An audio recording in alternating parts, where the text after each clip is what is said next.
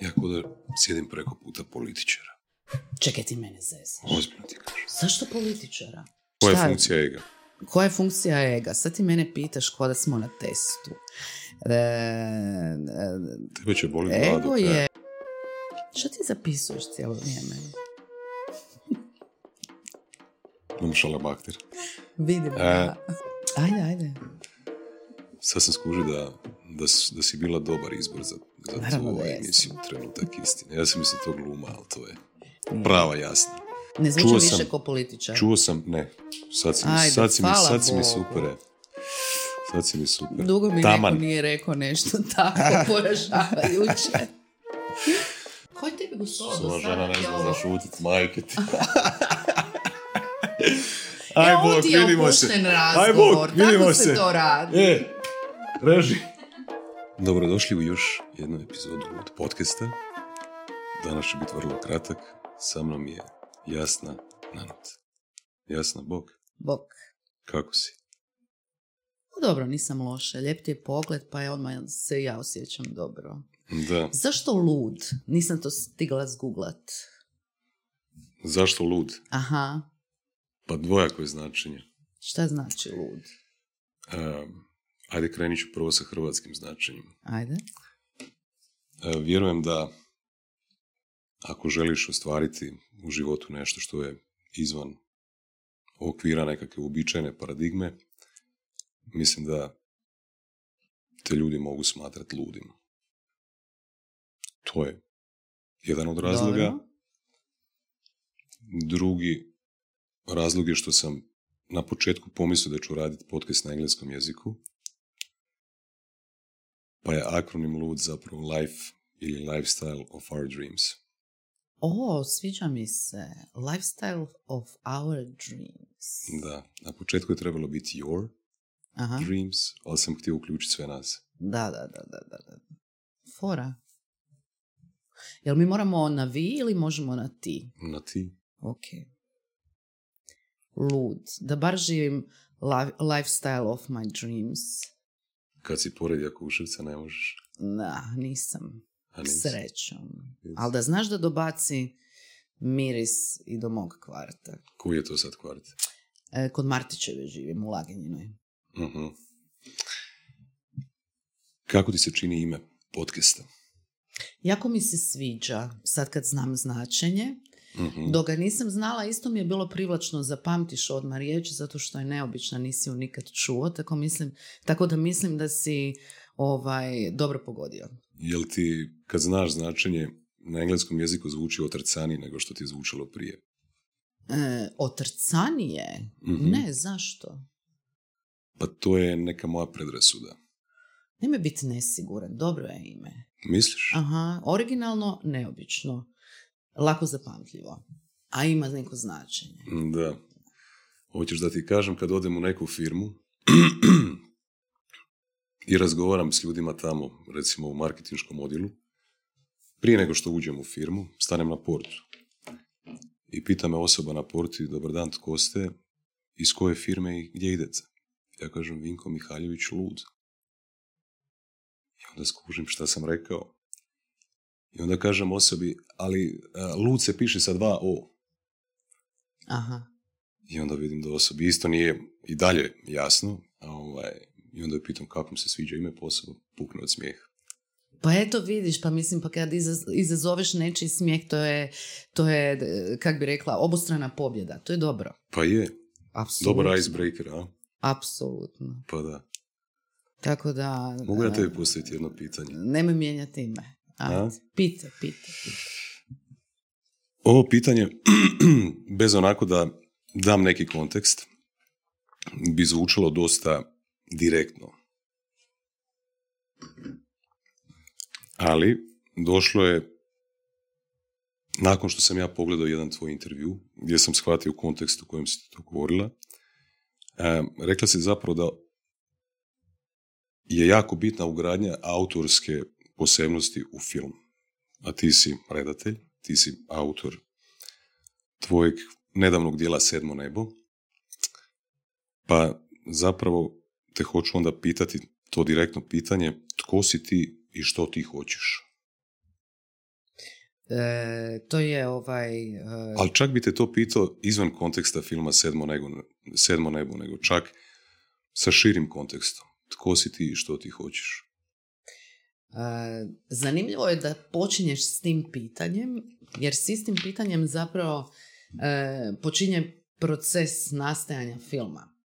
Što sam ja naučila na jednoj radionici e, vani gdje mi je mentor bio Razvan Radulesku. On je jedan od najcijenjenijih, najuspješnijih europskih filmskih scenarista.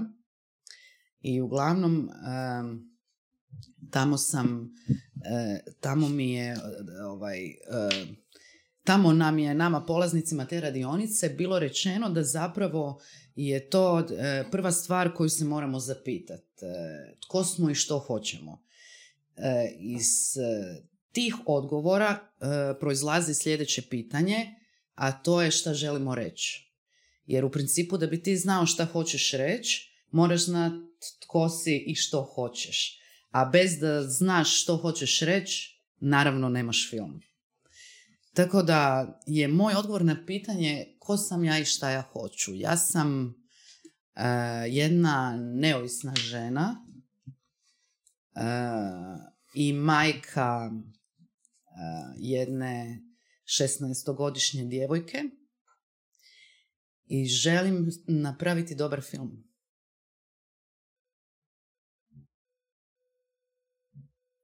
Ostavila sam te bez riječi, pretpostavljam da je to pozitivno. Ne, nego namjerno želim stvoriti dužu suspenziju da ti Aha, bude suspens, ok. Da. ok. E, Oprosti. Jel možeš elaborirati svoj odgovor? Elaborirati? Da. Ajde, daj Malo ga proširiti. Ovako. Pitao sam Krešimira Mišaka. Mhm. Naučio sam da nije Miška, nego Mišaka. On Kako si ispravio ti mislio da je... Miška. Aha, Miška, otkud ti taj Da. padež neobičan? To vi ekonomisti sve pomiješate. Istina, Dobro, da. reci, moram te zezat malo. I ja sam njega pitao šta on misli o radu na sebi. I on je zapravo meni rekao da on smatra da je to promašen koncept. Jer kako ćeš raditi na nečemu, a da ni ne znaš na čemu radiš? Da li si ti onaj koji radi ili na kome se radi? I on je zapravo rekao da je pametnije pitanje tko sam ja? Pa dobro ti je rekao. Pa je, Pa naravno, mislim, poznavati sebe početak je svih mudrosti. Apsolutno. Tek kad Ja ne- shvatiš tko si, ti možeš početi na sebi kvalitetno raditi. Ti recimo kreneš na psihoanalizu i sad ćeš ti, ovisno koliko si ono, kak bi rekla, ovaj, u nedosluhu sa samim sobom, pa ćeš ti nakon pustih mjeseci, možda i godina, u jednom trenutku shvatiti tko si. E, I onda je pitanje šta ćeš sa tim saznanjem. Hoćeš li ga iskoristiti na način da pokušaš postati bolja osoba ili ćeš naprosto nastaviti živjeti e, takav kakav si. Ako sam te dobro razumio, odgovor, tvoj odgovor na prvo pitanje je bio da si ti osoba koja žele raditi film. Da, dobar film, pazi. Dobar film. Da. Da malo zagrebem, dub, zagrebem dublje.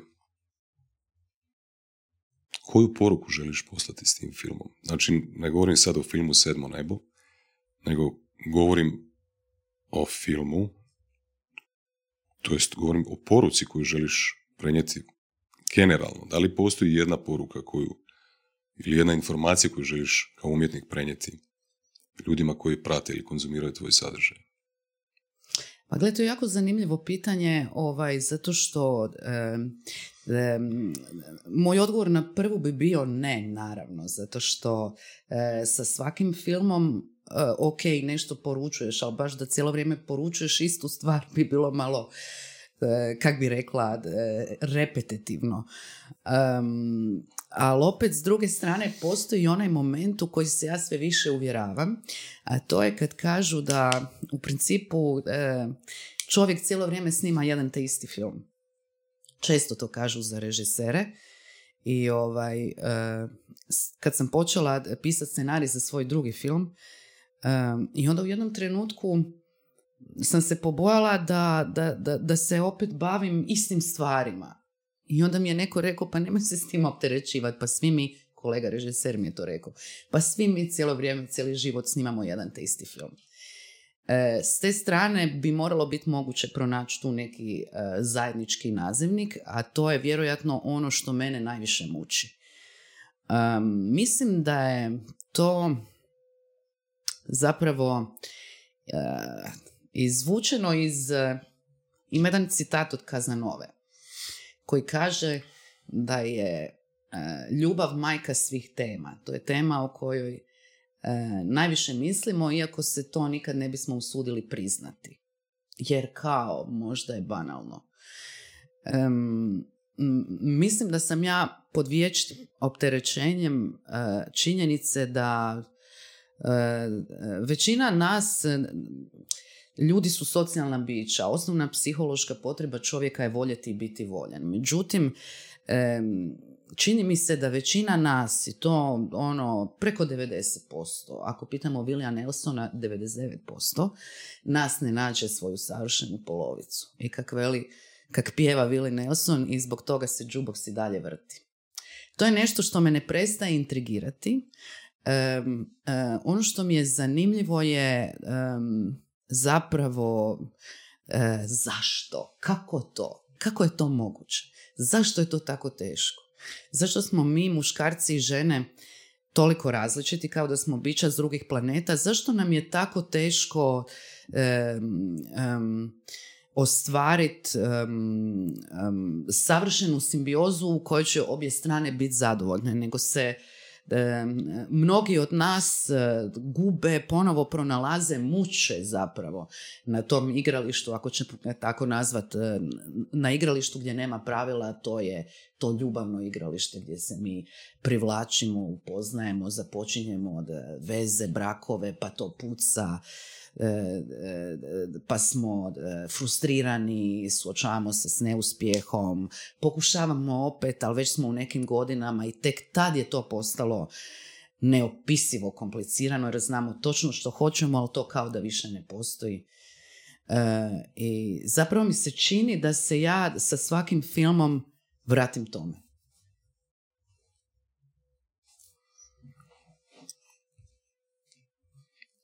Znači, hoćeš reći zapravo da i tvoja, kako bi se prevela engleska riječ underlying? Kako under? Lying.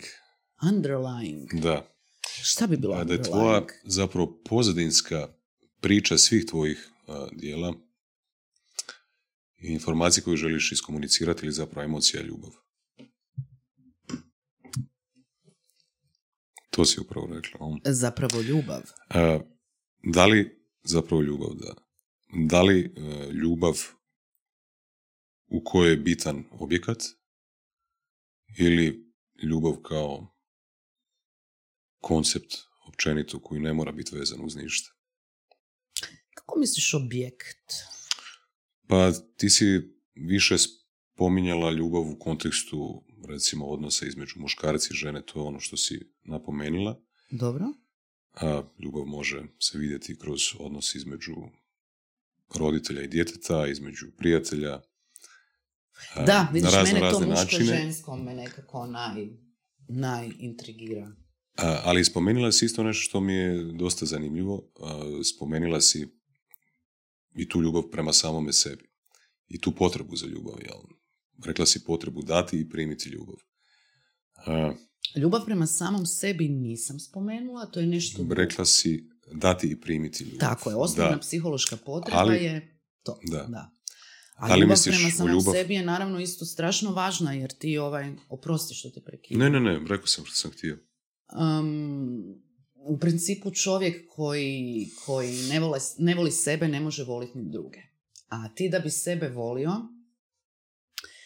e, moraš se prihvatiti da bi se prihvatio, moraš se poznavati. I tu zapravo mm, dolazimo do filma kao medija, nije jedini, meni svakako najdraži, e, koji ti u tome može pomoći. Bila sam nedavno u Hagu na nekom filmskom festivalu s filmom i gledala sam film uh, Lost Country od Vlade Perišića koji je bio ove godine u Kanu. I bilo mi je fascinantno. E, taj film se događa um, 90-ih u Beogradu. Dakle, kad sam ja bila u svojim ranim dvadesetima, možda malo mlađa. E, I gledajući taj film, sjetila sam se sebe u to vrijeme, nečega što sam radila na određeni način. Jednog mog e, dijela ponašanja koje je bilo neobično i gledajući taj film, kroz taj film ja sam shvatila zašto sam se tako ponašala. Ja o tome nisam od onda nikad razmišljala, ali to mi je bilo beskrajno zanimljivo kako je meni taj film otkrio nešto o meni. Jer ti kad skužiš nešto o sebi, e, dakle zašto si nešto radio na određen način, zašto si se ponašao na određen način, to je e, prvenstveno olakšavajući osjećaj. Zato što e, čim E, kak bi rekla, e, kad sebe u, u, u nekom kontekstu shvatiš, a do tad si nisi bio jasan, puno ćeš lakše sam sebe prihvatiti, puno ćeš lakše živjeti u svojoj koži i e, puno lakše biti postati sretan čovjek. Ja da sjedim preko puta političara. Čekaj ti mene zezaš. Ozbiljno ti kažem. Zašto političara? Čekaj, zezaš se. To je kritika, to nije kompliment. Misliš? Zašto? Da li je to kritika? Objasni mi, objasni mi. Pa prije bi je doživjela kao kritiku, da. Pa imam osjećaj, imam, imam, imam osjećaj da imaš sposobnost, htio sam reći riječ, brutalno, ali brutalnu is, sposobnost, iskoristit ću riječ. Dobro. Imaš brutalnu sposobnost dotaknuti osobu ko, koja ovo prati, ali da se bojiš otići samo stepenicu niže. Niže? Dublje. Dublje? Da. Pa ok, govorim općenito da, ali mislim sad da ja s tobom podijelim to iskustvo iz moje mladosti kada sam se ja u određenoj situaciji ponašala na određen način, mislim da nema potrebe jer nije toliko zanimljivo. Šta Moraš misliš? me pitat konkretnije da dobiješ konkretno Ajde, pokušat ću. E, kad usporediš recimo hollywoodsku produkciju sa produkcijom u Hrvatskoj i da zanemariš činjenicu recimo da je tamo, da su budžeti puno veći. Ajmo ovak reći. Dobije Jasna Nanut i Woody Allen dobiju oboj milijun dolara za film. i koriste iste glumce. Ne. Ah, ne mogu ovako postaviti. Ono što sam ti htio reći, ajmo, ajmo zapravo uzeti u obzir da su budžeti jednaki. Ti koristiš talente koji su ti dostupni ovdje, on koristi talente koji su dostupni tamo. Budžet je jednak. Da li misliš da će u velikom broju ponavljanja proizvod biti kvalitetniji u Americi nego u Hrvatskoj? U smislu filma. Kako misliš u velikom broju ponavljanja? Znači da deset puta pokušavate raditi film, Dobro. različiti, sa istim budžetima svaki put. mm Čak, evo, ne mora on koristiti niti A listu celebrity ili glumaca tamo u Americi, a ti možeš koristiti koga hoćeš s naših prostora. Da, ali Woody Allen je snimio koliko filmova, ja ne znam, ali pretpostavljam nekih 50. Dakle, to iskustvo je teško, ja bih čak rekla, a ja jedan. Mislim da je to iskustvo nemoguće nadmašiti. Ajde da ti zapravo preciziram pitanje. Da imate jednake budžete i da, da ti imaš jednaki budžet radići sa talentom iz Amerike ili talentom iz Hrvatske, da li bi proizvod bio jednak? A ne moraš koristiti zapravo... a listu celebritija. Ti mene zapravo pitaš da li su američki glumci bolji od hrvatskih? Je li to pitanje? Ne. Nego? Možeš uzeti, ajmo uzeti amatere. Amateri, Dobro, amateri u. Hrvatskoj i amateri u Americi. Mhm. Kakva bi bila razlika u proizvodu, recimo, da radiš sa američkim amaterima ili hrvatskim amaterima? A čuj, to bi vjerojatno ovisilo o tome tko je opušteniji na kameri. Ja mislim da su to po defaultu Amerikanci. Oni su nekako, kak bi rekla, veći prijatelji s kamerom od Hrvata. Ja mislim Zašto da, je to tako? A, pretpostavljam zato što je Hrvatima važnije tuđe mišljenje o njima samima nego što je Amerikancima. Ali, jel bi mogla dokučiti zašto je to tako? Pričala sam nedavno s jednim taksistom o tome, vidiš. Zašto je e, nama Hrvatima toliko važno e, šta drugi misle o nama? Em, to ima veze, zaključili smo, taksisti i ja, sa samopouzdanjem. Nismo sigurni u sebe, e, što opet ima veze, ja mislim, sa karakterom. Naš karakter je, znači ono kad pogledaš one top liste najsretnijih nacija i onda ćeš vidjeti da su Danci uvijek ili prvi ili u top 3, a mi Hrvati smo negdje, nemam pojma, 50 i neki. Za, I kad, kad ideš malo razmišljati o tome koji su razlozi, zašto je to tako. Jedan od glavnih razloga je danas je zadovoljan, odnosno zahvalan za ono što ima, a e, Hrvat priželjkuje ono što nema. Razumiješ tu razliku?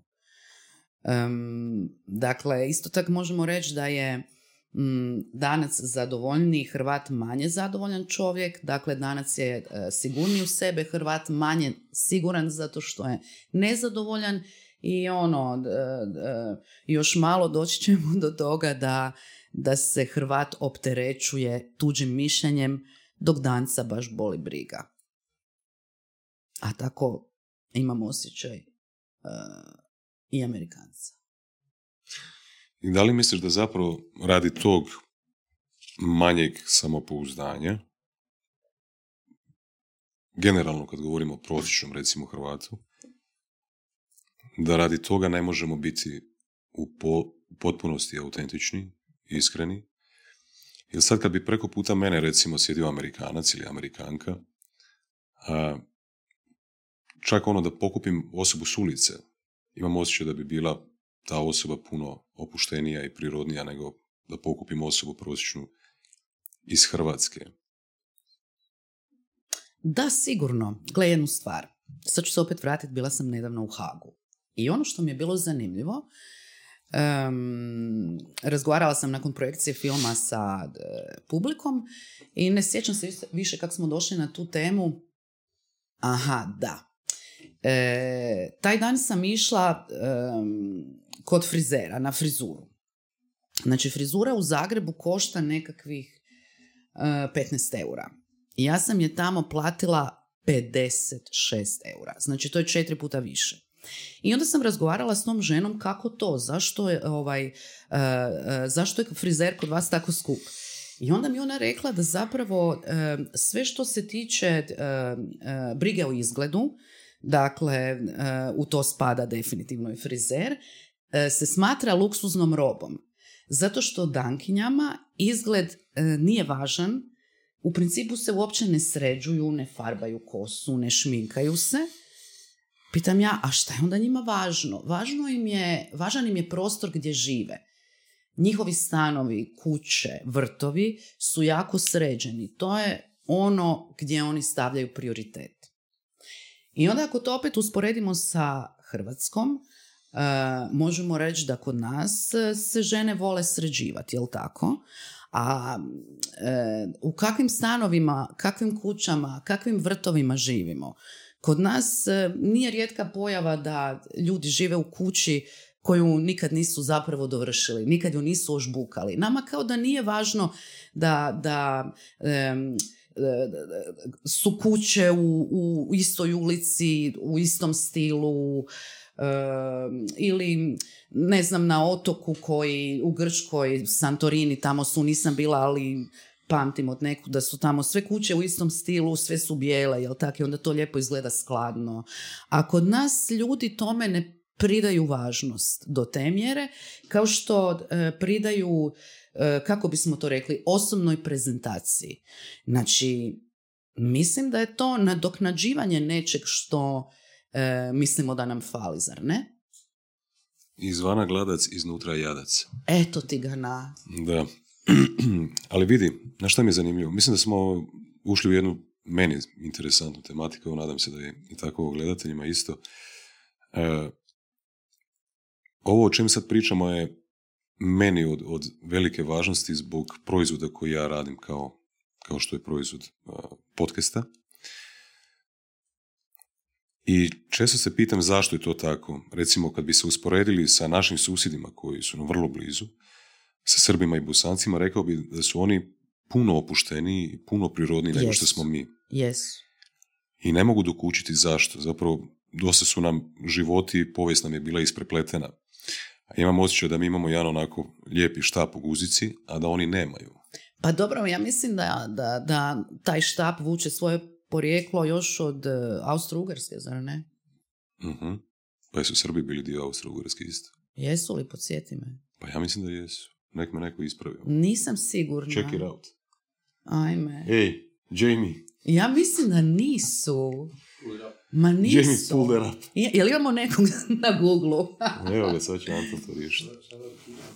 Da li su Srbi bili dio Austro-Ugarske? Mislim da su i Bosanci i Srbi. Šta nije ovaj atentat se 1914. dogodio u Sarajevu na... Kraljevina SHS. Ne Austro-Ugarska. Hmm, provjerit ću. Mislim da, da jesu Srbi bili. A, ali, dakle, pita, tvoje pitanje je misliš da... zašto su Srbi i Bosanci opušteniji od nas? Da. Zašto im je, dakle, u prijevodu manje važno nego nama šta, drugi misle o njima.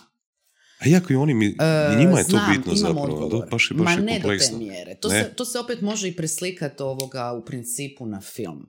E, srpski redatelji bolje komuniciraju s publikom, to je činjenica. A to ti je u principu ne bojiš se ispast budala, dakle ne shvaćaš sebe previše ozbiljno. Mi sebe Hrvati jako ozbiljno shvaćamo. Ja ne znam zašto. U biti znam zašto. E, kada, kada se čovjek shvaća preozbiljno? Onda kad je svjestan da, da je, kak bi rekla, da, da, da čega je to nadoknađivanje?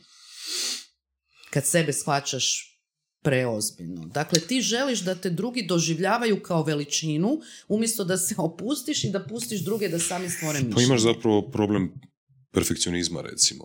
Ono, želiš sebe prikazati u boljem svjetlu nego, nego što zapravo je, umjesto da prihvatiš da isto kao i drugi imaš hrpu mana i hrpu nesavršenosti i da su zapravo te mane fora i da te čine tobom. Ma imaš problem s egom, ja bih rekla. Misliš da je ego? Mislim da da.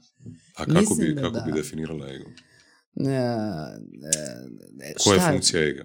Koja je funkcija ega? Sad ti mene pitaš ko da smo na testu. E, e Tebe će boli glava do kraja. je, čekaj, probat ću se izvući. Kaj si rekao? Boli će te glava do kraja emisije. E, ego je, e, jel to ovoga e, moja osobna vrijednost onako kako je ja vidim? Je, je. Ja bi ti rekao da je funkcija ega zaštititi pravoga ja od okoline. Jel je? uh I osoba koja ima izražen ego ima jako veliki štit ovaj, i zapravo je onako krhka, krhki ja se nalazi iza tog snažnog ega. Hoćeš reći egoist? Nije li da egoist misli samo na sebe? Malo su pobrkani lončići, može se iz više, iz više kutova razmisliti o, to, o toj riječi. Da. Da. Ja ga gledam na taj način. Ali ajde da malo napravimo jedan onako zaokret u, ajde, u temi. To mi, je, to mi je jako bitno, ovaj, to opuštenost ljudi ovdje, zato što želim da... Možemo dobiti vodu sam. Ali čekaj, mogu ti ja nešto reći na tu temu? Ajde, reci. E, to ide od tebe. A ne u ovom slučaju... ne, ne, ne. Ovo ide, ovo sigurno, ovo je tvoj, ja sam sad došla na tvoj teren. uh ti odaješ dojam jako ozbiljne osobe. Ti govoriš pravilno, ti naglašavaš riječi e, pravilno kao na dnevniku. Znači ti na neki način namećeš ozbiljnu atmosferu. Ok. Dakle, e, ja sam do sad podcaste doživljavala ono malo što bih vidjela kao ono zajebanciju. Puno tu ima smijeha, a ti ja smo znači odmah ušli u, u, u ono pitanja od životne važnosti, jako ozbiljna pitanja. Ti pritom imaš tu ozbiljnu dikciju, sve ovo, cijela ova atmosfera je jako ozbiljna, jako profesionalna i čovjek se ono malo, kak bi rekla, malo se osjećam ko u, još, još si mi rekao da ovaj zvučim ko političar, dakle mislim malo se osjećam ko u političkoj emisiji, a političke emisije su same po sebi jako ozbiljne. Dakle, e, da. A je li ti dosadno? E, nije mi dosadno, zanimljivo mi je. Ok. E, ja sam ti shvatio da je informacija jako bitna stvar. Ono, sve nekako kreće kroz verbalizaciju naše misli, ali tako? I kad razmišljam kroz kontekst medija u kojima si ti zapravo čitao svoju karijeru nekako, E, mediji imaju zadatak ili mediji kao što je film ili glazba ili knjiga ili što god, imaju zadatak prenijeti tu neku informaciju. Hajde da se fokusiram na film koji je tebi medij kojeg najviše voliš, cijeniš. E, šta bi rekla, koja je, koja je uloga filma u društvu? Evo, zašto ti radiš taj film, recimo, Sedmo nebo? E, ja sam shvatio da čak, znaš, ono, Amerikanci kažu englezi ono textbook, ono kao knjiga iz fizike, pa sad čitaš neku suhoparnu knjigu iz fizike, ono textbook, ali onda opet imaš neko umjetničko dijelo, neku knjigu koja je napisana kroz neku metaforu i tako nešto. Imam osjećaj da zapravo ta fikcija nekako može puno bolje pogoditi u emociju osobe koja to konzumira nego ne fikcija. I koja je zapravo onda uloga tog filma i tog storytellinga ili na hrvatski pripovjedanja za društvo. Da li, da li ti na taj način razmišljaš o filmu kad ga stvaraš? A čujte, proces nastajanja filma je toliko dug, on se broji u godinama, pa ti često zapravo zaboraviš zašto to radiš. Ono, naprosto samo ideš, pa se onda kad to dođe do faze da film treba doći pred publiku, onda se sjetiš, joj pa da, za publiku. Um, film kao i svaki vid umjetnosti zapravo nama ljudima pomaže da se suočavamo sa samim sobom, sa svijetom u kojem živimo i sa stvarnošću. To je uloga storytellinga. E, zato sam ti dala ovaj primjer ranije, ovaj, kad sam skužila nešto od sebi dok sam gledala jedan film koji zapravo se uopće time nije bavio. I onda sam se osjećala dobro. To je bio osjećaj olakšanja a osim što nam pomaže da se suočimo sa samim sobom i sa stvarnošću, film je svakako i testament e, vremena. Isto tako, on odražava naš e, identitet, e, nacionalni, kulturni. film nam pomaže da upoznamo svijet, ljude koji žive drugčije od nas, daleko od nas, razmišljaju drugčije, da shvatimo sebe, svoje postupke, da se lakše nosimo s problemima koji nas opterećuju. Um, znaš, onaj osjećaj kad uh, pogledaš dobar film, uh, vidiš se u njemu, prepoznaš nešto svoje u njemu, potaknete na razmišljanje, dirnete, ostane s tobom, razmišljaš još o njemu. To je dobar ispunjujući osjećaj. Kao i uh, kod konzumiranja svakog vida umjetnosti. Tako da mislim da je danas, mislim danas, otkad je filma, uh, njegova je uloga uh, zapravo enormna, ja bih rekla. Odrastamo uz film. Ja sam odrastala uz dječje filmove, živo ih se sjećam. Ne okreći se sine, vlak u snijegu. pa onda kad sam bila u osnovnoj školi, sjećam se Top Guna, Dirty Dancinga. To su filmovi koje smo gledali zajedno, koje smo komentirali, pa smo ih opet gledali. E, bili su nam ne samo prozori u svijet, nego e, su nas na neki način i odredili i povezivali. Pa sam onda krenula u srednju školu, pa sam e, počela gledati ozbiljnije filmove, pa mi se otvorio cijeli jedan svemir mogućnosti do koje mjere taj medij može doprijet i, i mislim da me ta fascinacija nikad neće pustiti a to je strašno sam fascinirana vještinom da, da filmom kažeš nešto što ljudi dubinski znaju, ali zaborave jer ne misle o tome svaki dan. Pogotovo ako to uspiješ reći na originalan, sebi specifičan način. To je gigantsko postignuće. Isto kao što mm, kad gledam sliku od Dalija, nedavno sam ju gledala, ne znam kako sam došla na nju, žena s ladicama. I gledam u tu sliku. Ta slika meni toliko toga govori.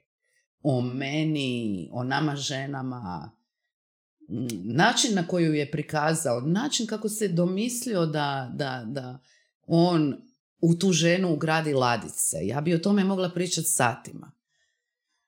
I u principu sam tako i ovaj, završila u filmu, iako to nije bilo svoje pitanje, ali evo sad smo došli do toga. E, nevjerojatan je izazov, najveći na koji sam ikad naišla, e, e, pokušati to savladat na način da snimiš dobar film. Nije lako, ali je ovaj, vrlo izazovno. Mm. Ja sam, baš sam zaljubljena u taj medij. Da.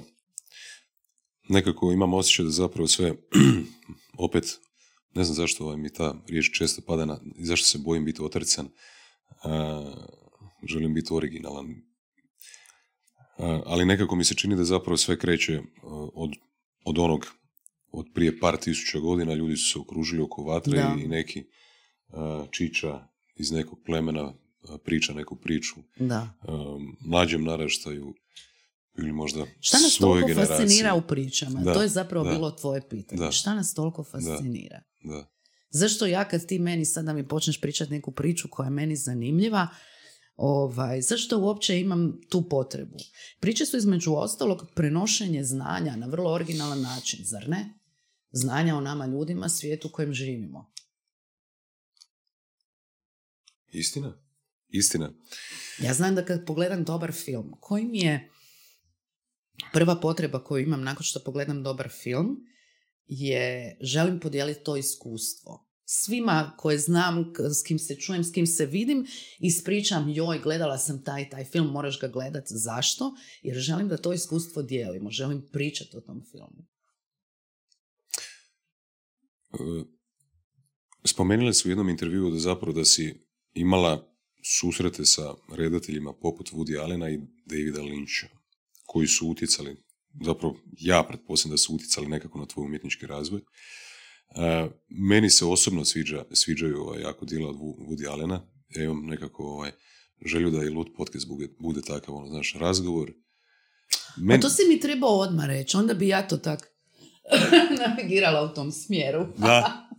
Mislim, možemo još uvijek. Meni se čini da su njegove kao da nemaju neku temu. Nego, ono, to, mi je, to mi je kao Seinfeld, ono. Znaš, kad su pitali u jednoj epizodi Seinfelda, mm. Jerrya i Kostanzu, George kao o čemu je, znaš da su, da su pičali mm kao bili svoju ideju kao o seriji.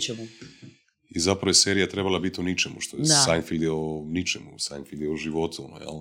Svakodnevnom. Tako mi se čini nekako i uh, filmovi Woody Allena. Ja ga gledaš sad, sad je ovaj već tjednima na, na HRT-u ciklus. Ja ne gledam, jedan ne gledam televiziju baš previše. Ja ga sad gledam po svaki taj film, po stoti put. I opet me iznova me ovaj, fascinira. Do koje, šta ti, je, šta ti recimo, šta ti je specifično za njegove filmove? Mm, I šta si naučila od njega? Mm, nevjerojatno je do koje mjere je on u stanju um, najviše, kod Woody Allena me najviše impresionira sam humor. Do koje mjere on uspijeva e, napraviti nas ljude, e, najviše kroz naše karaktere, ali i situacije, duhovitima. U tom smislu, u cijeloj povijesti filma, ja mislim da je ono otišlo najdalje. Mislim, ajmo uzeti, evo, ova purpurna ruža Kajra.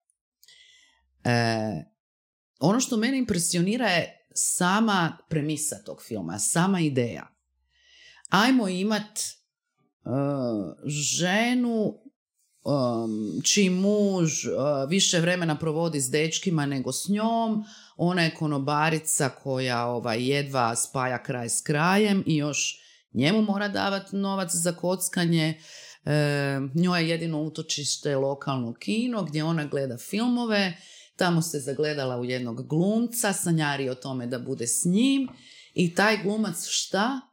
Izađe iz platna i počne s njom provoditi vrijeme. Mislim, aj se ti toga sjeti. To je ono, to je revolucionarna ideja. Ali Woody Allen tu naravno ne staje, šta biva dalje.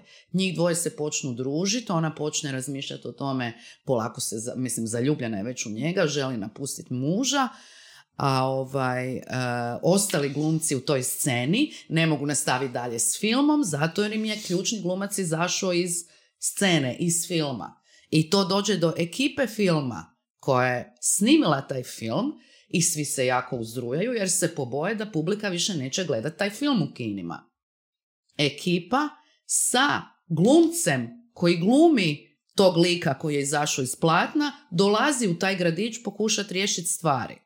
I taj glumac kojemu nije u cilju da se ovo sve skupa događa jer bi mu moglo naštetiti karijeri, se upliče i počinje zavađati našu glavnu junakinju. I naravno da će na kraju slomiti srce. Mislim, to je fascinantno. U kontekstu storytellinga fascinantno dokle on ide. Jer postoji ovaj, kod stvaranja scenarija ono u principu u što ideš često je takozvano prekoračenje. A to je da bi stvorio napetost, e, daš liku da napravi ono što e, bi većina nas htjela u određenoj situaciji napraviti, ali naprosto se ne usudi. I onda film, filmska priča postaje zanimljiva. Um, on je majstor prekoračenja to koliko on daleko ide, to je fascinantno. Ali sam se sad vidiš sjetila jedne stvari zbog čega volimo ovaj, slušati priče. Da dijelimo iskustva. E, zato što, na primjer, e, ja bi jako volila imati iskustvo pljačkanja banke. Baš bi volila to osjetiti u svim segmentima. Od e, planiranja, targetiranja, preko maskiranja, izvedbe, sve. Ali naravno da neću, zato jer ne želim završiti u zatvoru. A zato si volim pogledati film Pljačke, da se ja uživim u te likove, jer je to najbliže što ja tom iskustvu zapravo mogu doći. Hmm. Makes sense. Da. Inspirirala si me, sad dok sam te slušao, zato što si bila jako strastvena o, oko, to, oko, toga što si izgovarala. I sad ćemo mi zaokrenuti u, u, u tom smjeru, malo ćemo se opustiti. Nećemo. Zašto? Nećemo. Ovaj, samo malo si me inspirirala zapravo i, i odmah sam se sjetio svog ovog projekta uh, Lud i zapravo sam shvatio da možda kada bi rekao ono što je suština ili srž Lud brenda je upravo ta opsjednutost autora ili opsjednutost osobe sa moje, sa druge strane mene, e, svojim pozivom. Dobro. Da li ti imaš osjećaj da si opsjednuta jesam, sa svojim jesam, pozivom? Da, si znam da, ja znam da Tako sam te doživio kad sam te slušao kad govoriš o filmu. Šta da Mislim da je to jedna od najljepših stvari koje, sam, koje možeš ovaj, osjetiti u životu, biti u prisustvu osobe koja je opsjednuta sa svojim pozivom. Je, je, to se zove strast, da. Strast je jako privlačna. Da. Ima cijenu visoku, jako, ali ovaj, e, s druge strane ispunite i ovaj, činite dati ono da se osjećaš 100% živ. Ko ne želi biti živ 100%? Ne želim biti živa 72%. Hoću 100%. Ali da bi se osjećala živa 100%, he, moram se baviti onime prema čemu osjećam strast, dakle čime sam opsjednuta. Iako će puno drugog patit, naravno,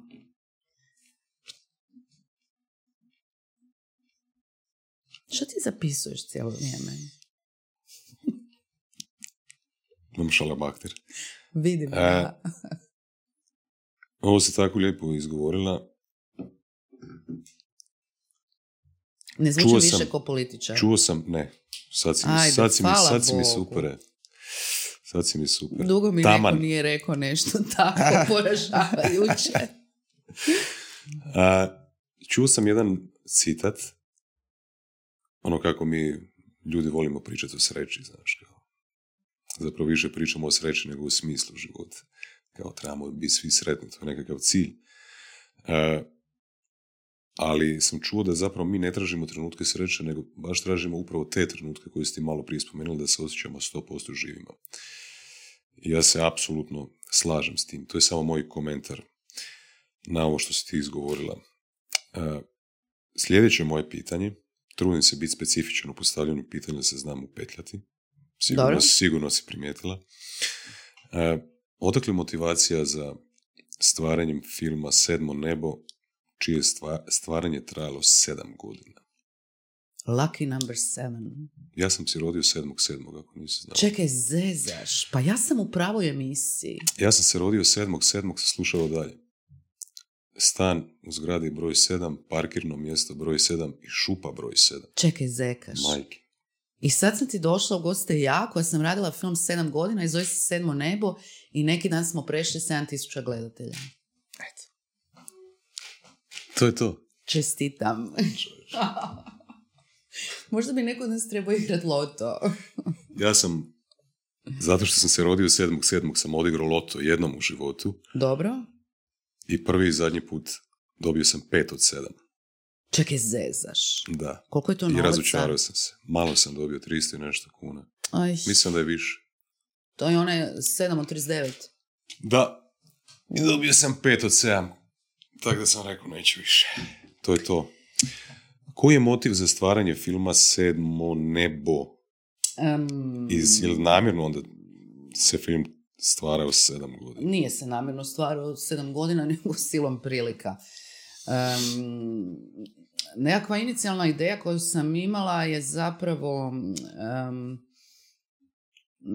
bilo to što zadesi mnoge od nas na polovici života. Kad prvo osvijestiš, ti si sad taman, je to sad tu negdje ispred tebe, to će ti sad uloviti, što si rekao da imaš 38 za koju godinu. Ovaj, kad osvijestiš da ti je ostalo još toliko vremena koliko si proživio. I to ti uzrokuje blagu paniku. Neminovno.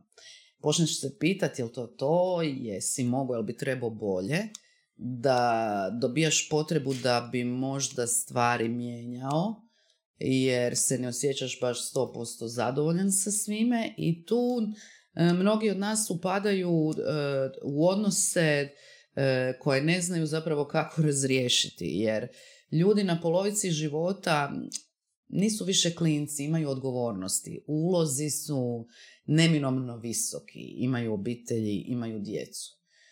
I ovaj, e, bilo mi je zanimljivo e, kako ljudi e, u tim godinama uopće pronalaze rješenje, započinju li nove živote ili rješenja prola- pronalaze njih. Tako nekako. I šta si zaključila? Ali onda ti se desi gle, napišeš scenarij, prijaviš se na Havc, ne prođeš. Um, I ovaj, i onda ne- neminovno počinješ taj materijal mijenjati, u ostalom i ti se mijenjaš i važno ti je da ti u tom materijalu cijelo vrijeme imaš e, nešto e, što ti je uzbudljivo. Ako nemaš, ako ti ne goriš za tim materijalom, e, ne bu dobro. Jer se njime baviš godinama, doslovno.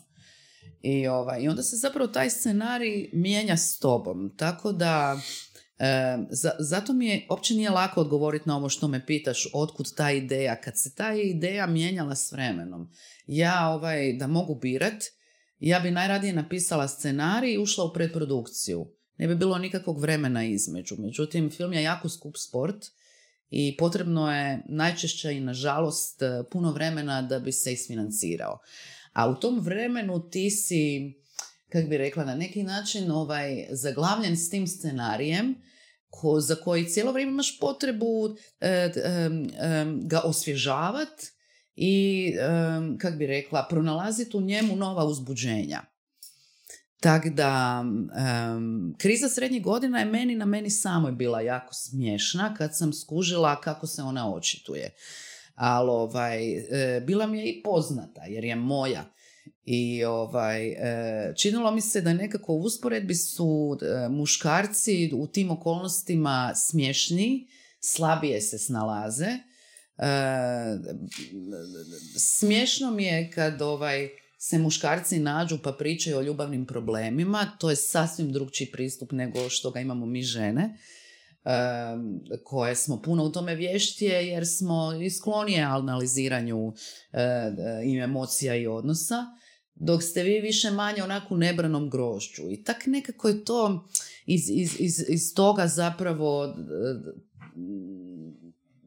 se krenula formirati ta priča koja je jedno duže vrijeme u njoj je glavni lik bio ženski. Pa se to na kraju ipak okrenulo u žena koja vježba kak će ovaj, ne usudi se reći mužu da više nije sretna s njim, bedio je e, slomit mu srce i onda ona vježba s kaučem, kako će mu reći.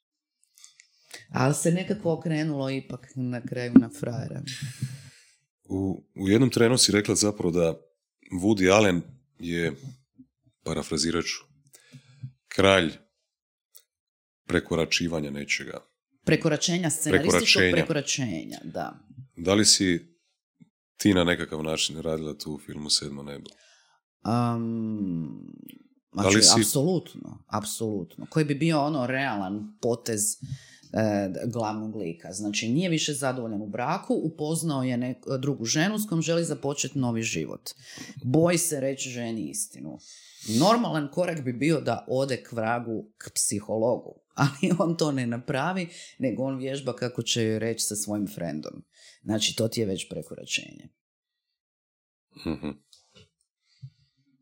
Zašto je film u žanru komedije? Hmm.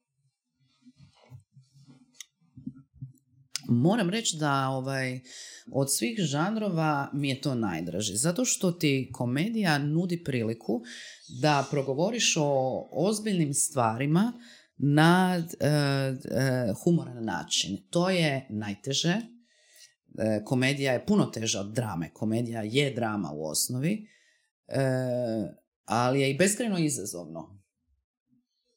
Recimo kad se pojavila ova komedija Neugode, koje je specijalac eh, Ruben Eslund.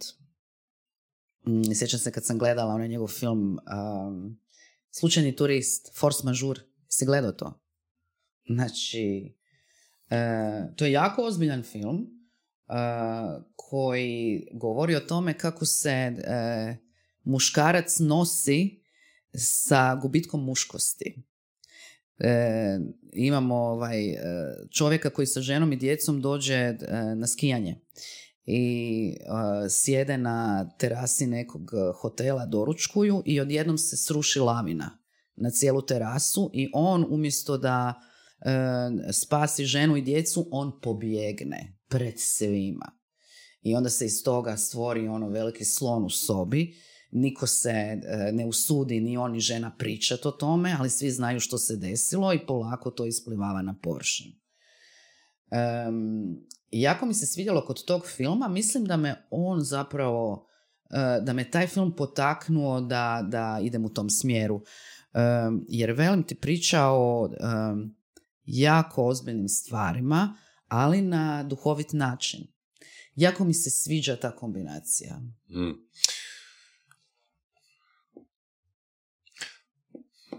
Vidiš, često razmišljam o tome da, da bi volio da ovaj podcast bude duhoviti, ali ne želim da ispadne neozbiljan.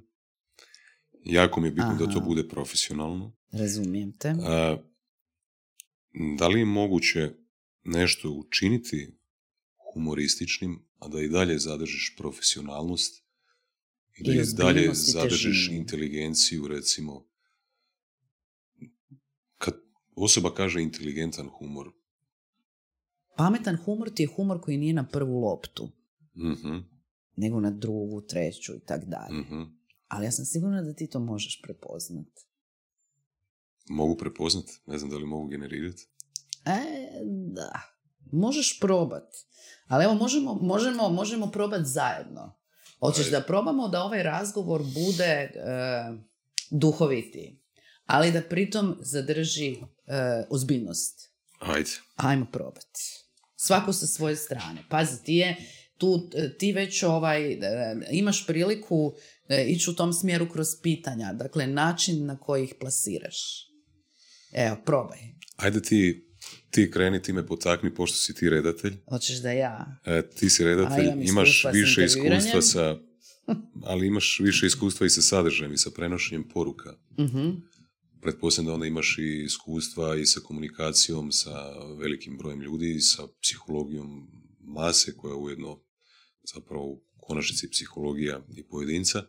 Kako bi ti to napravila? Kroz film kad bi htjela mm, ja ne znam da li je da li bi ti ovo karakterizirala sedmo nebo kao e, takav profinjeni, inteligentni humor ili ipak onako malo lepršavi, jednostavni humor? Ali da se vratimo na ovo da pokušamo ovaj naš razgovor.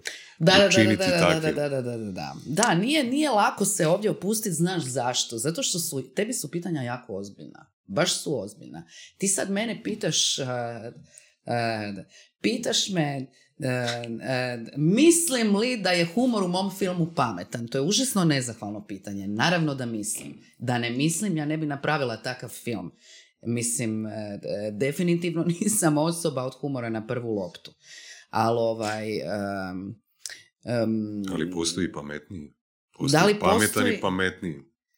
A čuj, možemo sad Mm. pričati o nivoima i nivoima humora. Ja sam u svakom slučaju napravila najbolje što sam mogla i samim time mirno spavam.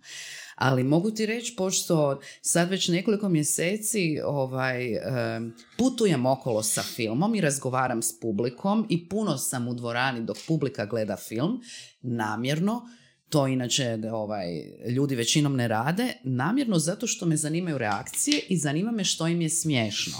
I oni se stvarno smiju, a ja se pritom osjećam fenomenalno, jer naravno ovaj, nasmijati smijanje to je zapravo, kak bi rekla, d- d- d- to sam ti već rekla, obostrana pobjeda.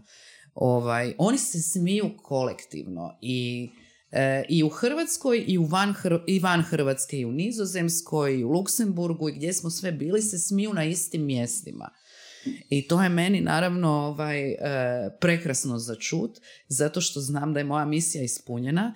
I onda mi je super kad razgovaram s publikom nakon filma, oni mi svi zahvaljuju što sam ih nasmijala, što se bavim problemima koji njih muče, ali što sam im približila te probleme na uspjela sam ih uspjela sam ih dovesti do toga da se e, smiju vlastitim problemima što je naravno najbolje što možeš napraviti u teškoj situaciji E, tak da mm, moj odgovor na tvoje pitanje je da uspjela sam E, i sad ću te pitat e, a šta ti misliš jesam li zanima me šta ti misliš Gledao si film dva put, to je znakovito, znači svidio ti se. Jel tak? Jesi ga gledao sam ili s nekim? Sam. Uf.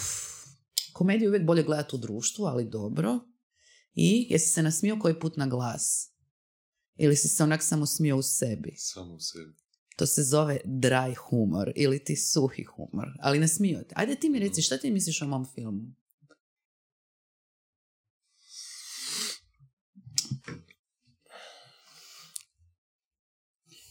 Da čujemo. Mislim da je potreban za ovo društvo. Ja isto. I da je došao u pravo vrijeme. Ok. Mislim da oslikava tebe kao autora u vremenu i prostoru Ajde opiši me ovaj, ko autora, dakle ko čovjeka u vremenu i prostoru, to bi trebalo biti isto. Se veli, kakav, kakav režiser, takav film. Kakva sam ja. Sigurno. Sigurna u sebe? Ne, da želiš to. Aha, da, naravno. Želiš? Da. Ajde ovako. Aj? Koliko smijem biti iskren? Pa skroz, inače nema smisla. Neću rezati to kasnije. A? A čuj, ne znamo, ali me užasno zanima što ćeš reći. Ajde, ajde, Ajde, bit ću, bit ću profesionalan. Ne, budi iskren, ajde. Bit ću profesionalan. Aj. Mm. Pa smatram, kroz ono što sam imao priliku vidjeti iz daleka, kroz reputaciju koju si ostvarila do sada, periferno sam te znao, ovaj, i nakon provedenih sad sati nešto vremena s tobom, uh, da jako biram prvu riječ, jako mi je bitna prva riječ s kojom bi te opisao.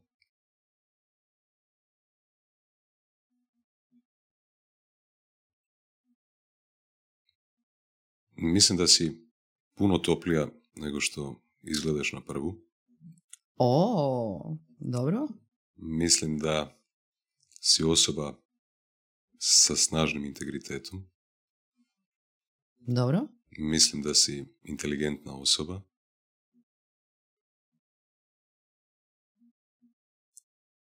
I mislim da ću ovdje stati. Zašto te je bilo strah to reći? Pa nije mi bio strah. Pa samo si mi komplimente dao, hvala ti, to je tako lijepo čut. Jer Šta smo rekli da imam integritet, da sam inteligentna i šta je ono još bilo? Ono da, prvo. Da si toplija nego što se činiš na Aha, prvu. da, da, da, da, ali mislim, svako ima I ranjivija. obrambeni štit. Da. Da, pa vidiš, zanimljivo. To znači da mi je takav i film. To je dobro. To je pozitivno. Hvala ti. Je? Super. Jel se slažeš sa mnom? E, ne, ne mrem biti toliko ovaj... Pitali su me nedavno da, da opišem sedmo nebo u tri riječi. Nijedna riječ mi nije pala na pamet. I, I onda sam rekla novinarki daj mi pomozi. I onda je ona rekla i ja sam se s njom složila. E, neurotičan, životan, e, ironičan. Kako? Zadnje? Neurotičan, životan, ironičan. Aha. I onda sam poslije to prepričavala jednoj svojoj frendici koja me dugo zna i onda je ona rekla ovoga, Isuse, pa ti si ista takva. I onda smo se složile, ok, onda ovaj, sam dobro napravila film ako se iz njega kuži kakva sam ja, jer je to cijela poanta. Najveća vrijednost filma, to smo već pričali, je upravo u um, ugrađivanju um, onog što mene čini drugčijom od svih drugih ljudi o, u taj film. Slušao sam podcast danas sa voditeljem Andrew Hubermanom i sa druge strane bio je gost Robert Greene koji je napisao knjigu Masteri. I sad opet imam taj strah da će ovo zvučati otrcano i Dobro. pokušat ću to reći na Dobro, nekakav ali ti se svaki put ogradiš pa sofisticiraniji način. Ajde. da zapravo e, stvarno naša najveća snaga leži u, u toj našoj jedinstvenosti. Jel? Apsolutno, da. I ono prvo pitanje koje sam te pitao, tko si ti i što ti hoćeš, mogao sam poslije toga hoćeš reći, reći, tko si ti i što ti hoćeš reći. Ja definitivno želim nešto reći svojim podcastom i svojim brandom. Uh, i ti definitivno želiš nešto reći sa svojim filmom Sedmo nebo kao i drugim filmovima. Jel? Uh, I da, ovo je samo zapravo komentar, ne, nemam nekog pitanja poslije toga. Uh, Jesam ja koliko tebe... je, koliko je, ne, ne, koliko je kad stvaraš film, u nekom postotku, ja volim i brojke, a, koliko je tu tebe i te tvoje jedinstvenosti, specifičnosti, a koliko je razmišljanje o tome tko je s druge strane, tko konzumira ovo i za koga to radim.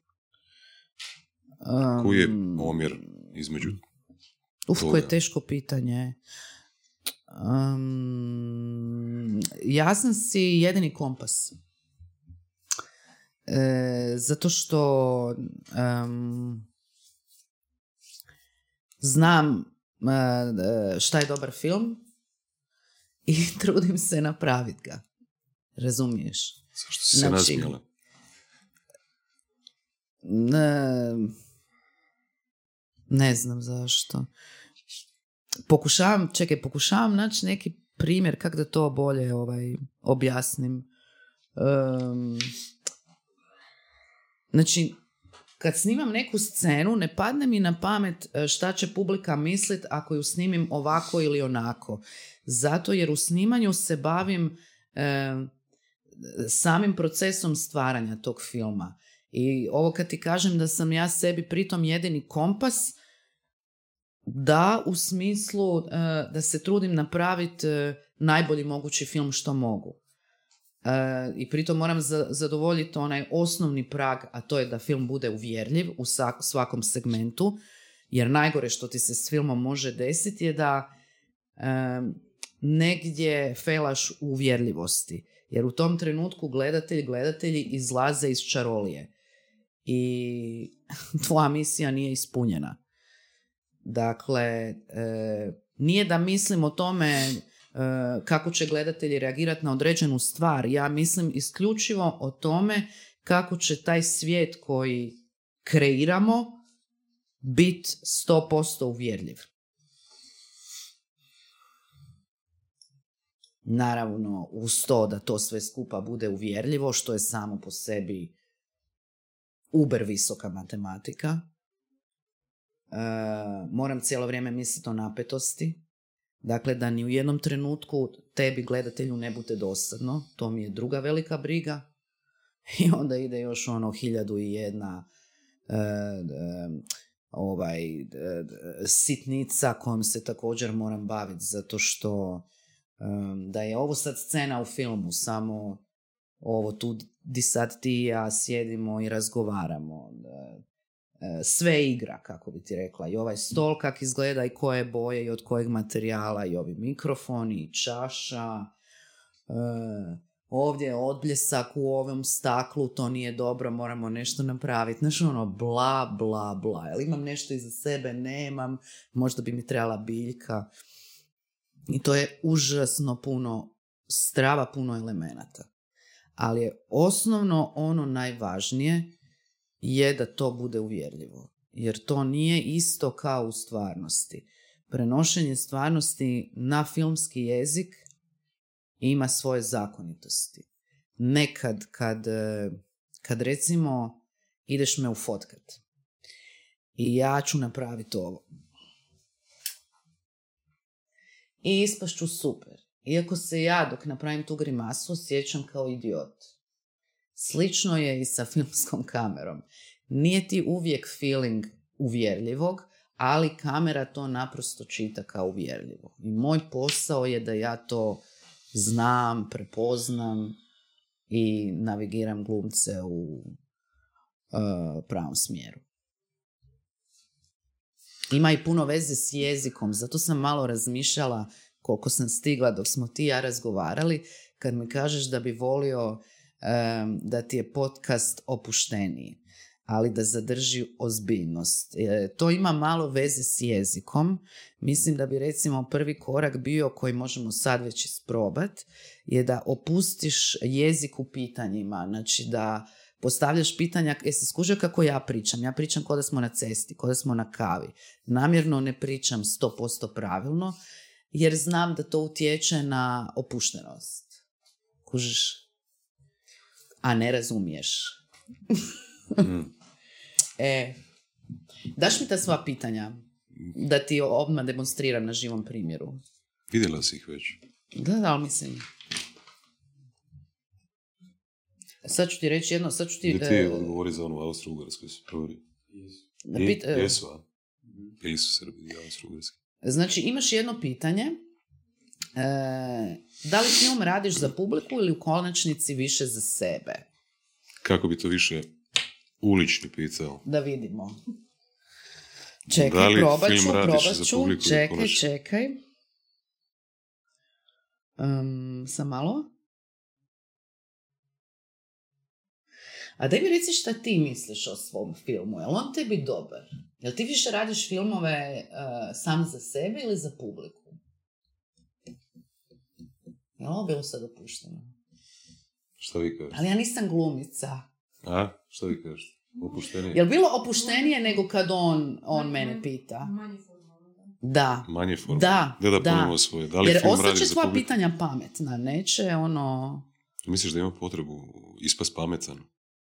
Imaš definitivno, pa vidiš da se bojiš opuštat e, format da ne bi e, djelovao trivialno. Ali nije da se bojim opuštat format, Nego? nego ne želim da, da ovo bude klasični hihi haha podcast. Aha, aha, aha. Kužiš? Mm, ali bi volio da je, da ima više smijeha. Da je pitki možda. Da je pitki. Da, da je više, to, je znači Da, da, je više ko... Da se ipak, da se ipak uh, publika može tu i tamo nekad nasmijat. Ali da, da, bude, da. da bude inteligentni humor, ajde. Da, da, da. Pa ok, ok, ok.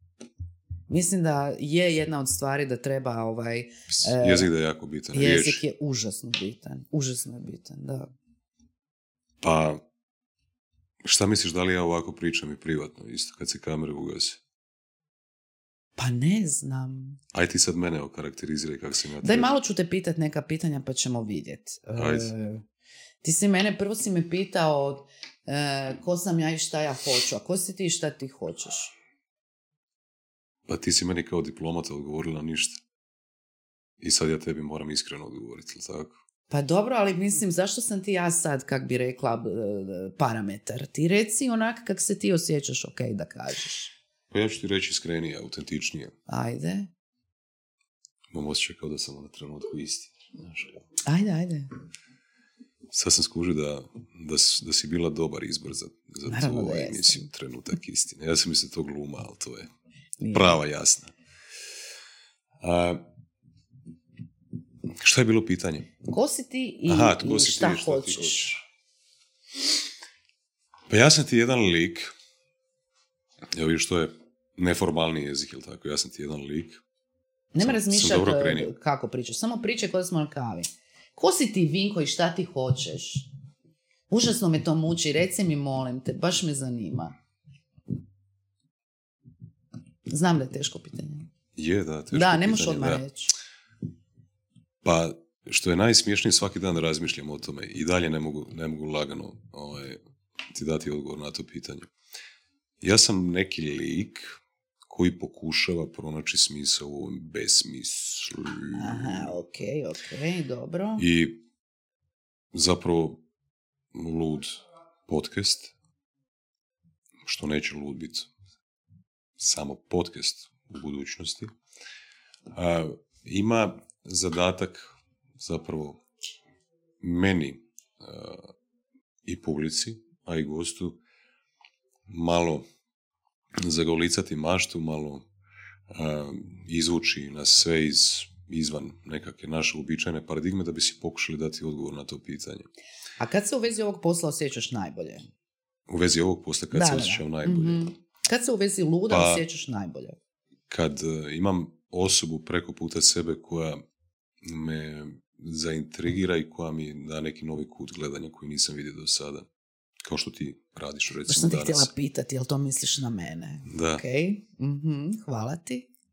Ali ovaj, ti si cijelo vrijeme kao onaj koji intervjuira, ali ima riječ za onog koji intervjuira? Voditelj. Interviewer. E, ti si good cup, bad cup. Taj pristup ti je dobar.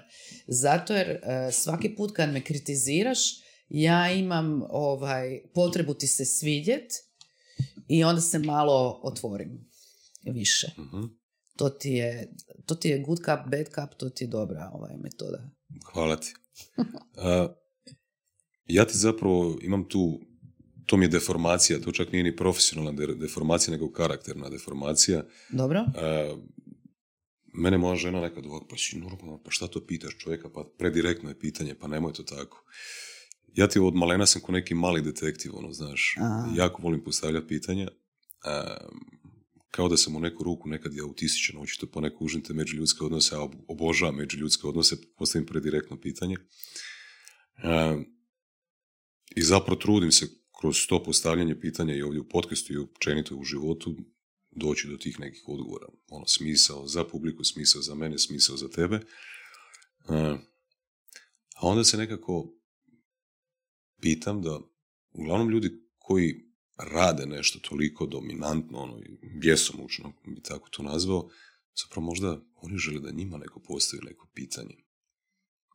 Jer imam osjećaj, opet da se vratimo na početak na onu samosvjesnost i ono tko sam ja i tako dalje, e, možda možeš doći do veće samosvjesnosti kad malo izađeš iz sebe i kad ti neko drugi postavi neko pa inteligentno da. pitanje. Jel?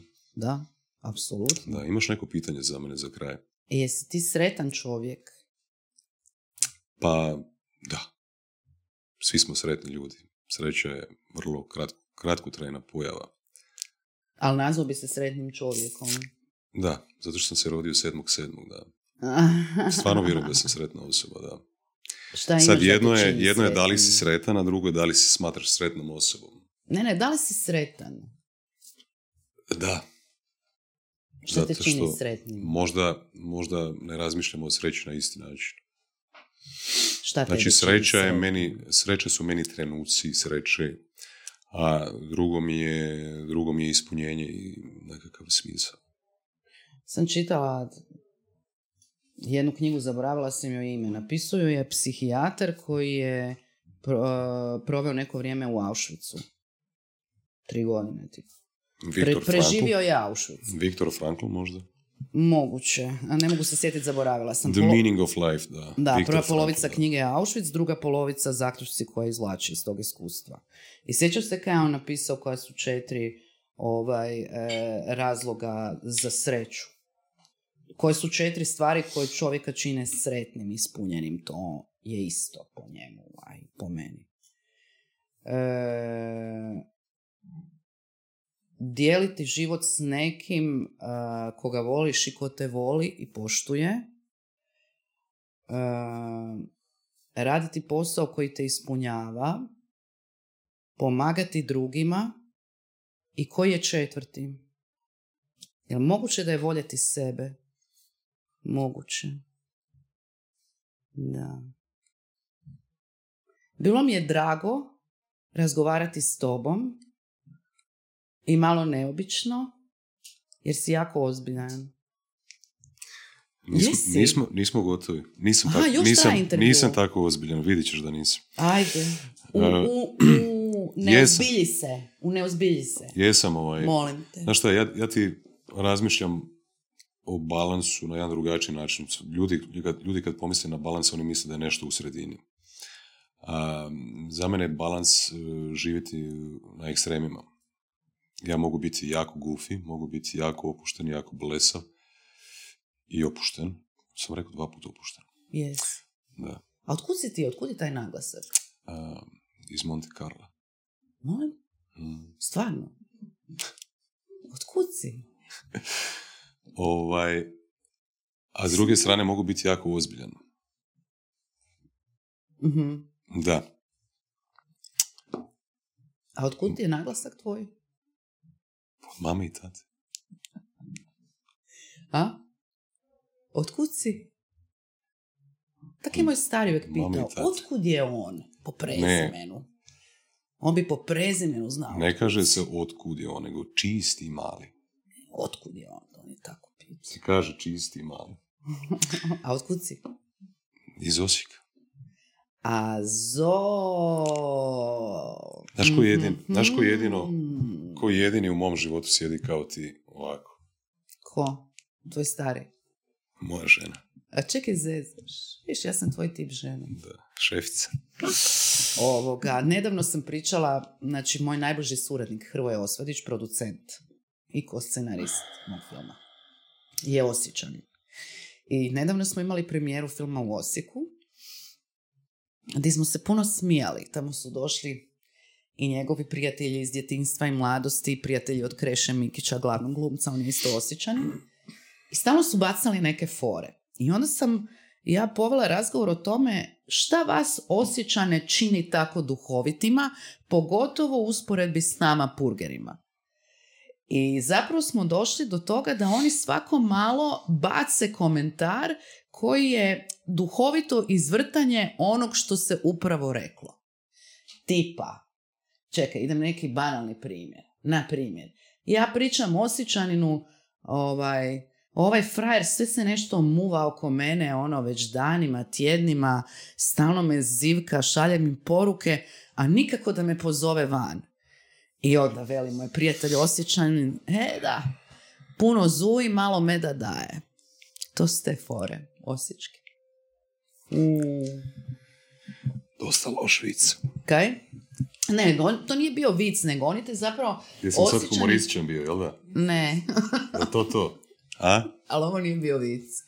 Osjećani te nasmijavaju zato jer bace narodnu e, mudrost, paralelu ili komentar kad se tome najmanje nadaš. Ma, jako su dobri u tome. Ma nije to zbog toga što si iz Osijeka, to je zbog njih. Sjećam se jedne ovaj, konobarice u jednom e, baru gdje sam često izlazila osjećanke, koja je jednom rekla, nas dvije nešto pričamo, ona kaže, ako sam e, veslo sisala, nisam čamac progutala. Ja nikad nisam čula ovaj drugi dio, uvijek sam čula samo uh, nisam vesla siso, ali nikad nisam znala da postoji taj drugi dio koji je naravno došao iz Osijeka. Awkward silence? E, uglavnom čini mi se da su osjećani uh, najduhovitiji među Hrvatima. Ozbiljno ti kažem. Dobro. Upravo osjećani. Jel to znači da sam ja isto Ti si iznimka, ti si iznimka. Koja potvrđuje pravilo. Čak i Anton došao. ne. Mm. Da, a, ali reću ti nešto. Znači, ispričao sam jedan vic svojim roditeljima i svom bratu prije 15 godina. I Dobro. to je najgluplji vic svih vremena. Ali oni se dan danas sjećaju tog vica. Daj meni ispričaj da čujem. Neću. Zašto? Neću, nego ću ti postaviti par pitanja za kraj, pa ne želim, ipak želim kao ti sačuvati svoju reputaciju, ne mogu tako. Aj, aj. Ovo su brzo potezna. Aha. Znači, ja ti kažem riječ, ti mi daš ovaj, ono, kao igra asocijacija. Dobro. Starost. Mladost. Isuse, kako zabavno. Dobro. Osamljenost. Tuga. Bolest. Strah. Smrt. Olakšanje. Život. Sreća. Ljubav. Ideal. Smisao. Dijete. Šta? Hvala ti što si bila moj gost. Hvala ti što si me zvao. Koji ćemo savjet, ja bi dala jedan savjet ovaj, Hrvatima na kraju ove naše priče. uh kako da ih ovaj, potaknemo da shvaćaju sami sebe manje ozbiljno. Evo, ajmo probati nekako zajedničkim snagama. A mislim da je to već sve izrečeno i da kad neku poruku ponoviš više puta bude ko izliza na ploče, više ti nema nikako značenje. Ono. Mm-hmm. Samo neko mrmljanje, ono što blablabla, bez veze. Onda možda naprosto A to znači da, ono, ne znam, svi ćemo umrijeti, ništa ne nije znam. bitno, ja sam se sad sve je sjetila. bitno. Treba ih nasmijavati. Možda zato ja imam tu potrebu da nasmijavam ljude. Hmm. Treba ih nasmijavati. Da, treba ih nasmijavati. Treba ih opuštati nasmijavanje. A možda ih treba i uplašiti. Možda ih treba i nasmijati. možda, možda ih treba iznenaditi. Možda. Potaknuti reakciju u svakom slučaju. Pa da, ne mora biti samo smijeh. Tak je, da. Da, si uživala u razgovoru? E, ne znam, užasno mi je bio neobičan, nemam mišljenje još, treba mi malo da mi se slegnu dojmovi. Ne znam šta bi mi, čudna mi je tu atmosfera, E, podsjeća me ko kada e, snimaš najteže od svega, na filmu je snimiti scenu seksa. Ništa nije teže od toga. E, uvjerljivu scenu seksa. I obično onda maknemo sve članove ekipe. Ostanu samo oni koji moraju biti. Možda za početak da smo sami. Jer to je malo opterećenje kad, su, kad te slušaju drugi ljudi, naravno. A je feeling sličan je tome ko kad se skineš gol. A jesi radila kad intervjua da si bila sama sa voditeljem, voditeljicom? Mm, ne sjećam se. Ja sam ti snimio... Ali to bi možda bilo moguće. Jel, bi vi, mo, jel vi tu morate biti fizički dok se snima? Pa, da. O, sad, ono njih deset se javilo kao... Oje, Ali čekaj, u teoriji kamere snimaju. Na, aha, jedna je kamera, ne, dvije su. One, o, kamere se uključe, vi ste u susjednoj prostoriji. Da postoji režija, onda da. Na, Misliš, Pomoglo da, bi. misliš da, bi, da bi tebi bio drugačiji osjećaj? sigurno. Sigurno. Da, pa opterećen si s publikom, naravno da jesi. Pa, Paziš onda više šta ćeš Reći reći. ti, jedan od, od boljih iskustava snimanja podcasta mi je bio kad nisam imao kamere, kad sam počeo tek, Dobro, samo mikrofoni. samo mikrofoni Oj, da, i pa naravno. ja i Go smo popili bocu vina i bili smo sami u sobi. Pa naravno, da. Bilo je to. Da. I Možda kamere, to- kamere te isto dodatno nekako Naravno, ukoče, znaš. naravno, ali mislim, sve ovo Nismo po, završili po još, jedan moraš. par, sve ovo po jedan par očiju. Tako da Da. bi to bio moj profesionalni savjet tebi da se osamiš u ovom procesu kao što se mi osamljujemo kad na filmu snijamo scenu seksa. Jer zapravo u oba slučaja se radi o ogoljenju, o intimi. Moram ti reći da mi je ovaj razgovor s tom bio vrlo značajan i da ću ga sigurno dugo pamtiti, da ću ovaj, vrtiti nekakve ideje koje si mi prenijela danima, mjesecima. Pa Tako baš da, mi je drago. hvala ti na tome. Baš mi je drago. Hvala ti na tome. Ali to ovaj, možeš sebi zahvaliti jer si ti to izvukao iz mene. Kužiš? Evo, ja se samo nadam da kad Nije budeš izašlo ni od kud. kad budeš- rekla, ničim izazvano. pričala o meni lud podcastu da ćeš misliti pozitivno. To, je, To hoću, je u hoću, konačnici, to je u hoću. konačnici Hoću. moja ideja i moj cilj. Hoću. Znaš što se meni sviđa kod tebe? Šta ovaj, em, e, si samokritičan, rijetko viđena vrlina kod nas, a i općenito, što e, promišljaš to čime se baviš i samoga sebe, što želiš biti bolji, a ne da misliš a priori da si najbolji. A, I to može izaći samo na dobro. Ja ti mislim da je to paradoks. Šta? Opet ti kažem, znači moja najbitnija vrijednost je balans. Ja u isto vrijeme mislim da sam najbolji i najgori. I mislim da je tu moja najveća snaga. Jesi ti riba po horoskopu? Se znao sam da će mi to... Jesi, jel da? Pa nisam. Pa kako ću biti ti riba sedmi, sedmi? Aha, I to je prvo sedmi. pitanje s koje sam mislio da ćeš me pitati je kad si došla, šta sam u horoskopu. Jel to rak? To samo vi glumci i redatelji pitate to pitanje. Jel rak to? Rak, Aha, da. ali u poznaku sam strijelac. Aha, dva koraka unatrag, Ili jedan škorpion. unapred. To je. To je, da. To je. Misliš da stojim na Mm. mjestu? Ne, ne, ne, nego Ili ča, ča, ča. oprezno ideš napred. To je ovo kad ti kažeš volio bi da, da je razgovor opušteniji, ali ne želim da izgubi na ozbiljnosti. To ti je dva unapred, jedan u, dva unatrag, jedan unapred korak. Je. Zašto nisi bliže mikrofonu? Pa šta mi snimamo još uvijek? Pa da. Hoćeš da ti ponovim ovu mudrost? Ne moraš. upravo prosula. Izrađivala sam horoskop ovaj, iz svog filma za potrebe društvenih mreža, koji će izaći sad za koji dan, jako sam uzbuđena, gdje sam određivala za svaki horoskopski znak e, po jednog lika iz mog filma i tipičnu rečenicu za taj znak i to mi je bilo jako zabavno. Se i tarotom baviš isto. Ne, ne, samo sam se sad malo rekreativno bavila horoskopom, bilo mi je zabavno. Mm. Trenutak istine. Imam sastanak u 6 sati. Aha. Aha, Čoke, vidiš budilica tamo. Aha, tu meni sad govoriš, ok, e, ajde sad molim te ali odi. imam osjećaj da ne znam kvalitetno završiti ovaj naš razgovor, Joj, a a, to mi je do sada nekako bilo uvijek. aha, prema mom mišljenju moja čekaj, snaga. Čekaj. Nekako Kao da ga Čekaj, ne mogu ga završiti. Toliko mi je dobar da ga ne znam završiti. E, a šta tražimo? Neki zaključak, neki punchline? Mhm. Čekaj.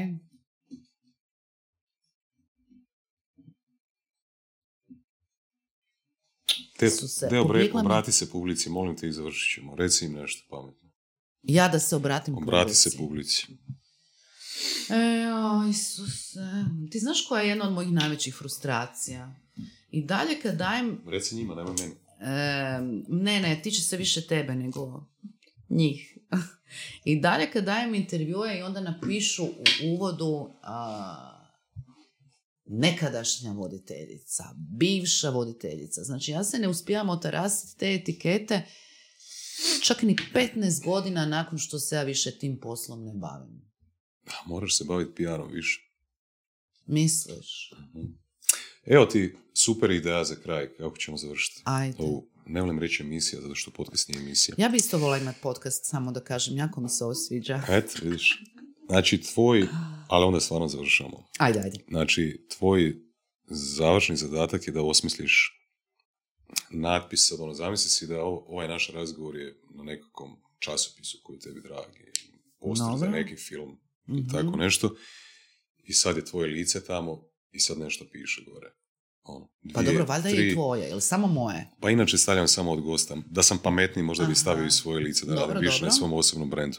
Mhm. Znači, tvoje lice, veliki je poster, ono, hollywoodski blockbuster, ovo je naš razgovor, i pišu dvije, tri, četiri riječi maksimalno što kraće. Šta, šta pišu? Kao naslov tog Kao razgovora. naslov ovog našeg razgovora, da. Isuse, ali to mi je užasno teško reći zato što nije u pisanoj formi. Onda kako ću ga ovaj, obuhvatiti ovako u glavi? Mm, idemo na ono što je bio, koji je bio najbolji dio našeg razgovora? Kad smo pričali o tome zašto se bavimo time čime se bavimo. A kak je Monty Python se zove smisao života Montija Pythona. Kako ćemo to primijeniti? Mm. Evo, imaš 15 sekundi Isuse, da nema. osmisliš naslov ovog našeg razgovora. Mm. 15, 14, 13, Da. 12, 11, 10, 9, 8, 7, 6. Koliko je gužva u gradu dalje? 5, 4, 3, 2, 1. Ne Nula. znam. Izvoli ti reci, to je tvoj posao. Ali meni se Razgovor mora će se sviđat. zvat, ne znam. Ali Ništa. mora mi se sviđat naslov. Hoću. Ajde da čujem. Ekipa, ovo je valjda najneobičniji lud podcast. Hvala vam što se ste nas pratili. Da. Pa ko je tebi gospodo? Sva žena ne zna zašutit, majke ti. E, Aj ti je vidimo se. opušten Aj razgovor. bok, vidimo Tako se. se to radi. E, reži.